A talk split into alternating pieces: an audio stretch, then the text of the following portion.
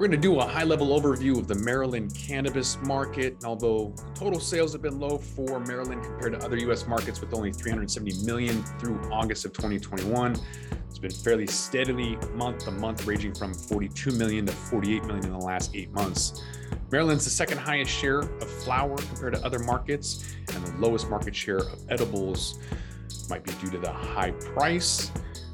We'll find out coming up. It's only entertainment.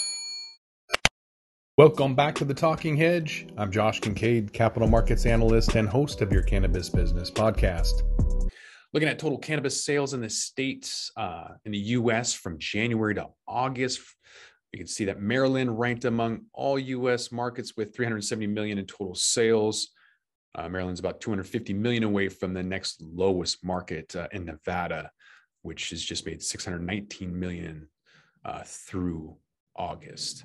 Breaking down cannabis sales in the US markets by month through August. Sales in Maryland have been fairly steady, ranging from 42 to 48 million in the last eight months on average. Nevada had 31 million more in monthly sales than Maryland. When you look at month over month growth in Maryland, you can see the they've experienced the largest month over month growth in March. It's 13.5%, along with other comparable markets making sense since there's more days in the month in March than there are in February on average. Maryland's month over month growth so far is negative 0.2%. When we analyze the different categories in the US markets, Maryland has the second highest flower share at 50% compared to other markets, and edibles with the least amount of market share, 7.4%.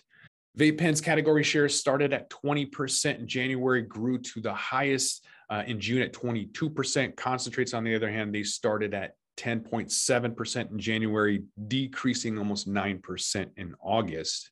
And then going back to the, the edibles, uh, since edibles had a much smaller share in Maryland compared to other markets in the US, we'll take a look a little bit uh, deeper and see the average item price and the number of units sold across the markets. Maryland has the largest average item price of edibles, $33 could be just one reason that edibles have seen a smaller market share in Maryland. The next average item price, 24 bucks in Massachusetts, which sold five times as many as Maryland.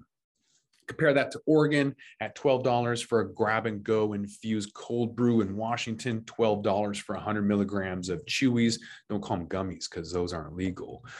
Um, that's definitely one of the reasons why. Who wants uh, to grab 100 milligrams or whatever their average item pr- size is uh, for milligrams compared to that price, that's ridiculous. Um, so that's going to have to come way, way down in order for that edible trend to go anywhere else. So, with that, we're going to roll this one up. I'm Josh Kincaid. This is the Talking Hedge. Don't forget to like, share, and subscribe, or don't, and I'm out.